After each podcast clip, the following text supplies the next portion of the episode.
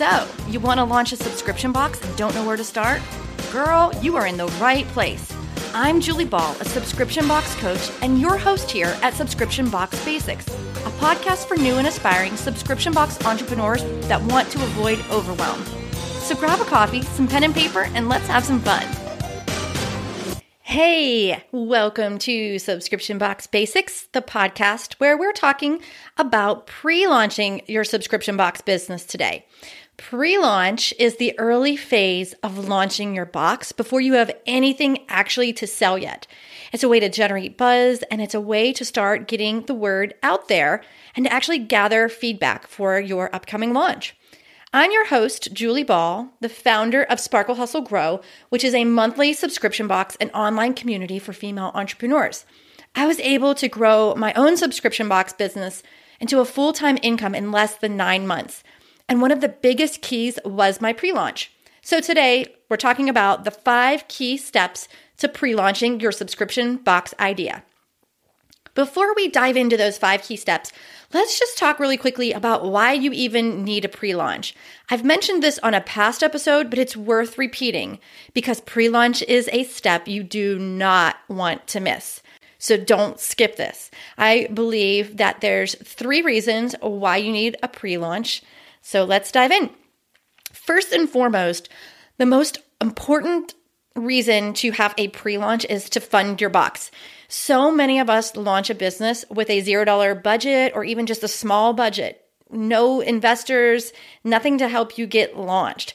But this pre launch gives you an opportunity to earn some income, some revenue to pay for those first month's boxes. When I launched Sparkle Hustle Grow, I used my business credit card to register the business and to get the domain name. But with a successful pre launch, I was able to raise over $1,500 in just the startup funds. It, it kind of got me to this place where I could order my custom boxes and then buy the products for that first month's box, that founding members box. The second reason you need a pre launch is for validation. Have you told anyone your idea yet? Have you talked about it and gotten feedback? So often we think we know what our customers want, but we really need to ask them. We need to listen to them. So often you'll be able to validate your business idea or figure out where you need to tweak it before you put all your eggs in one basket. And the third reason why you need a pre launch is to build an audience. When you're launching your business, you can't launch to an audience of zero and expect to earn revenue and expect to be successful. So, by building an audience in advance, you actually have someone to tell about your progress and tell them that you're launching and all that good stuff. If you don't build that audience, you really can't expect to have a successful launch. So, let's dive into those five key steps to having a successful pre launch. Number one, carve out your concept. You need to spend some time figuring out what your box idea is, who you're going to serve. You need to build your logo, validate that idea, and know what pain point you that your box is going to fix. When you're starting a business, you just can't typically come up with an idea and launch in the same day, especially when it comes to product based businesses. There's so many moving parts. So that's why you really need to get clarity on your concept. So, that first key step is to carve out that concept. If you haven't done that yet, head over to episode number six, where I walk you through my entire process. It's actually fun. I, I think you'll really like it. The second key step to pre launching your subscription box idea is to nurture and grow your email list. I just finished telling you that you need to build that audience. Now you need to give them value. You need to be authentic with them and share your experience with them to build that loyalty. All right, let's take a step back first. To grow your email list, there's plenty of ways to do it.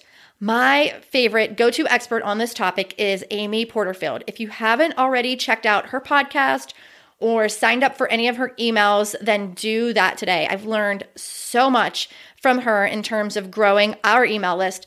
Things like lead magnets and quizzes, um, where you ask a visitor for their email address in exchange for participating in the quiz or downloading the lead magnet. One of my favorite ways to grow our list is giveaways. Uh, maybe I'll cover how we use giveaways to grow our email list on a future episode, but real quick, from time to time, we launch giveaways using software called King Sumo. It's a software that helps your giveaway go viral. In other words, reach more people. Basically, they do that through the actions that the visitor can take. For example, Visitors can earn extra entries by sharing the link on Facebook, or they can earn extra entries by following you on Instagram. It's a really cool, affordable, and easy to use software that we absolutely love and recommend. And then the last thing on growing your list with giveaways is to make sure that your prize is super specific to your ideal target audience. Don't make it an Amazon gift card because everyone wants that. You want it to draw in only your target audience. There's no use to growing an email list of people who just want to win prizes and aren't even likely to turn into your end customer. So now we've talked about growing your email list, but what's all this you say about nurturing them? What does that even mean? Well, as you nurture your email list, you're going to be building this anticipation, this excitement behind the scenes. So they'll be ready and willing to convert when you launch to the public. Some ways to nurture your email list include sending them updates on your progress. Show them when the logo is finalized because that's a really exciting part of your business. Show them when your first set of boxes come in. You can share product pictures, asking them to hit reply and to vote for what they'd like to see in future boxes. It's just really simple. Just keep that conversation going so they stay engaged and excited about being one of your founding members. The third key step to pre launch your subscription box idea is product development. Not only do you have to determine your product pricing, but you need to figure out what's actually going to go in that first month's box. So just go out to stores, buy some products, and put them in a mock up box. Then use pictures of that box in your marketing. Don't worry, it doesn't have to be what your first month's box is. You just have to start somewhere. But giving your audience a good idea of what might be in that box, kind of like the product assortment, they can really help start your marketing in your pre launch and get people excited. And if you're not sure where to start with this one, head over to episode number eight, where I talk about product sourcing. That's a, a good place for you to start. The fourth key step to pre launch your subscription box business idea is tech time. Inevitably, you are going to have to get familiar with some software. You need to build your landing page to collect email addresses. And eventually, you'll need to build your website where you can accept orders, and you need a third party processor like Stripe or PayPal to actually collect the money. So, to have a successful launch, you need to carve out some time and get into that technology. Don't stress though, a lot of it is actually simpler than you think. And I'm not going to get into all the tech here because back in episode number 10, I dish on all the tech we use. That should definitely help you with decision fatigue. I just remember that it took me a ton of time researching and testing out software before we landed on our systems. So, go check that episode out. And the last key step to pre launch your subscription box is a pre sale. Not everyone does this, but it was so valuable to me in launching Sparkle Hustle Grow. So I, that's why I include it. As I mentioned before, many of you will start on a very small budget, and that's okay. That's what the pre sale is for. You've nurtured your email list and you'll, you will have built anticipation, and they're super excited. And they say, Take my money, please. So are you ready for it? A pre sale, in my eyes, is an exclusive opportunity for your VIPs to be the first to jump on board.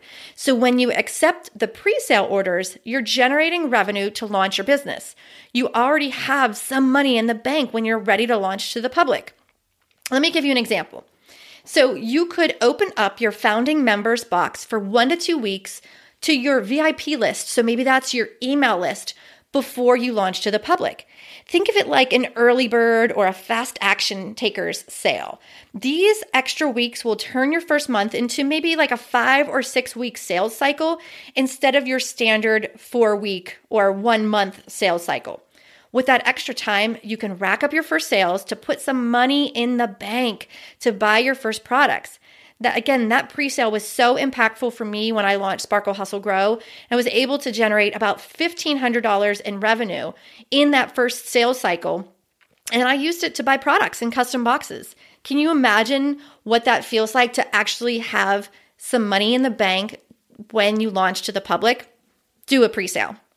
So if you've listened this far, and you're interested in learning more about the subscription box industry and subscription box businesses, head on over to subscriptionboxbootcamp.com for some free resources and to get on our VIP list for special deals and opportunities when we open Subscription Box Bootcamp again for enrollment in early March 2020. I hope to see you there. Head on over to Subscription Box Bootcamp to join that list. Thanks for hanging out with me today, as always, and I'll see you in the next episode.